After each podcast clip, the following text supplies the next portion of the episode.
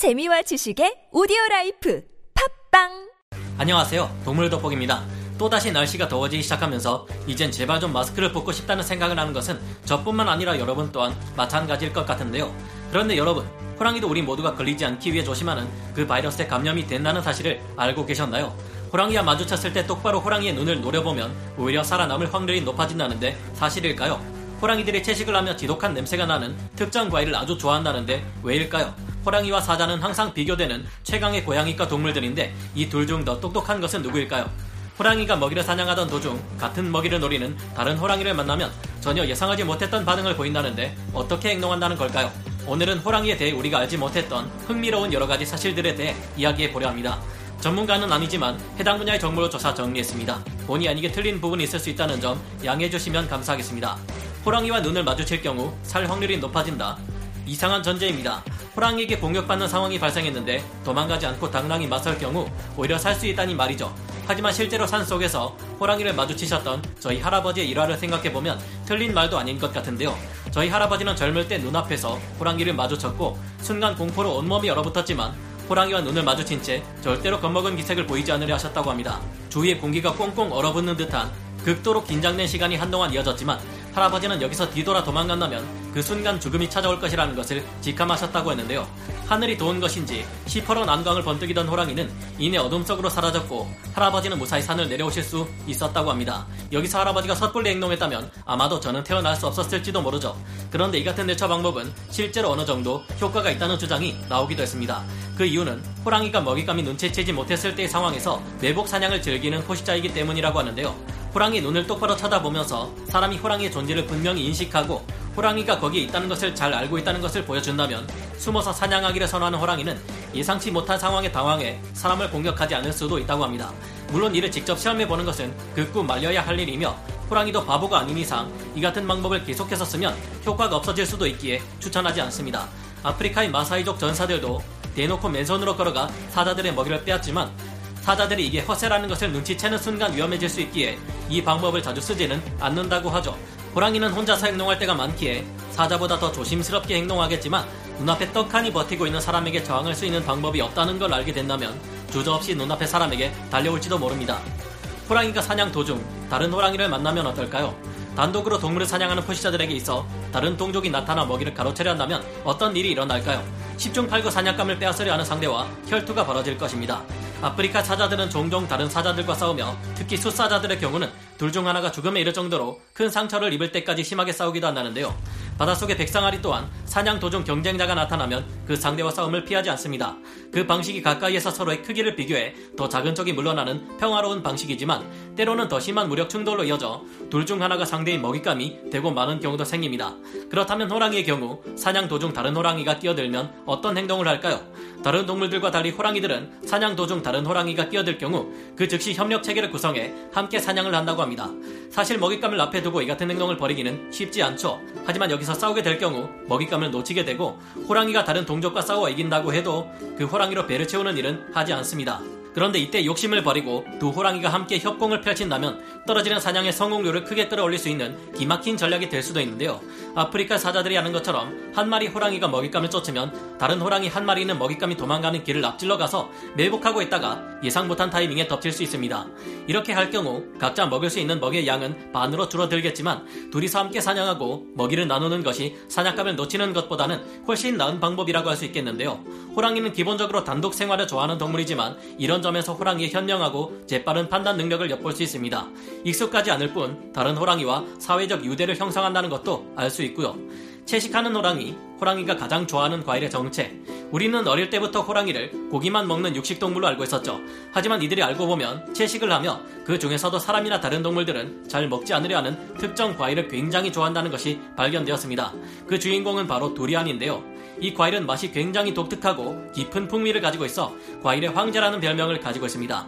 태국에서는 악마의 과일이라고도 부르는데 한 번 먹어보면 맛있어서 계속 먹게 된다는 뜻이라고 합니다.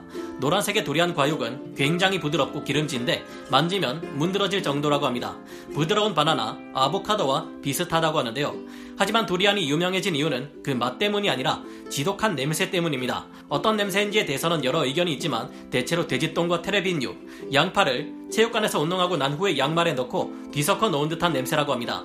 음식물 쓰레기, 너무 삭혀서 썩어버린 김치의 냄새 같다는 말도 있는데요. 하필 그 냄새가 껍질 같은 데서 나는 것이 아니라 과육에서 나기에 이 양마의 냄새를 참아야만 천상의 맛을 느낄 수 있다고 합니다. 두리안을 먹을 때의 기분은 냄새나는 화장실에서 바닐라 커스터드를 먹는 것 같은 기분이라고 하는데요. 사람뿐만이 아니라 다른 동물들도 냄새 때문에 두리안을 멀리합니다. 오랑우탄은 두리안의 냄새를 맡고는 엎어버렸고 정말 싫다는 듯 짜증을 연발합니다.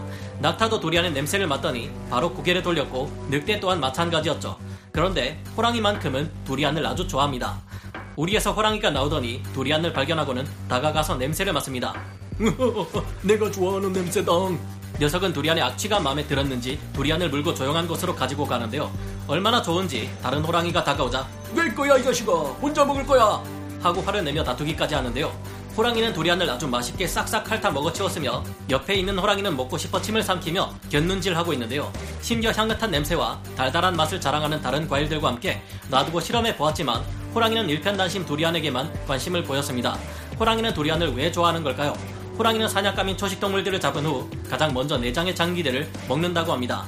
두리안에서 나는 낙취는 초식동물들의 내장 장기에서 나는 냄새와 유사하며 두리안은 높은 단백질을 함유하고 있는 식품이기에 호랑이가 두리안을 먹음으로써 영양분을 섭취하기도 좋다고 합니다. 두리안에는 단백질, 칼슘, 인, 철분, 각종 미네랄이 풍부해 호랑이에게 좋은 먹잇감이라고 하는데요. 그렇다면 혹시 고기보다 두리안을 더 좋아하는 것은 아닐까요? 그래도 명색이 육식동물인데 그렇지는 않았습니다. 소시지와 닭고기, 두리안을 함께 놓아두었더니 고기를 먼저 먹고 두리안은 후식으로 먹었다고 하는데요.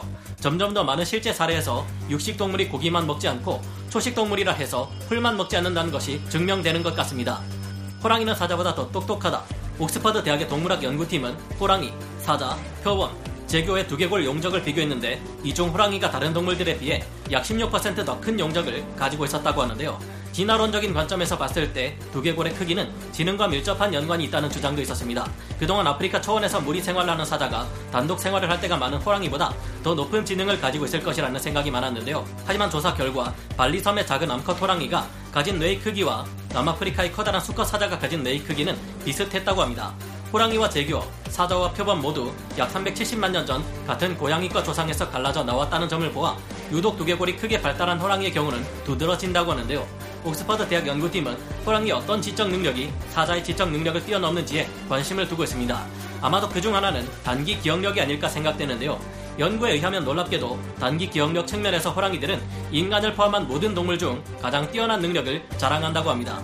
호랑이는 우리 인간의 것보다 더욱 강력한 뇌 시냅스를 가지고 있는데 덕분에 호랑이의 단기 기억은 사람보다 약 30초 정도 더 오래 지속될 정도라고 합니다.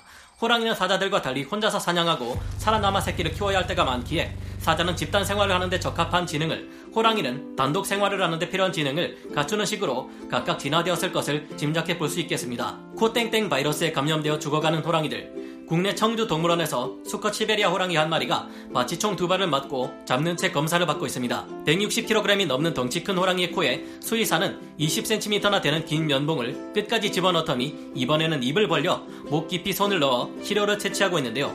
쳐다보고 있자니 불안해서 오금이 저리는데 가만 생각해보면 이 검사는 우리 주변의 사람들이 코땡땡 바이러스를 검사하러 갔을 때 하는 검사와 거의 동일합니다.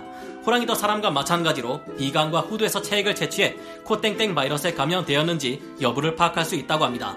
아무리 백신 접종이 시작되었다지만 지금도 전 세계에 퍼져 있는 코땡땡 바이러스는 사람들을 위험에 빠뜨리고 있습니다.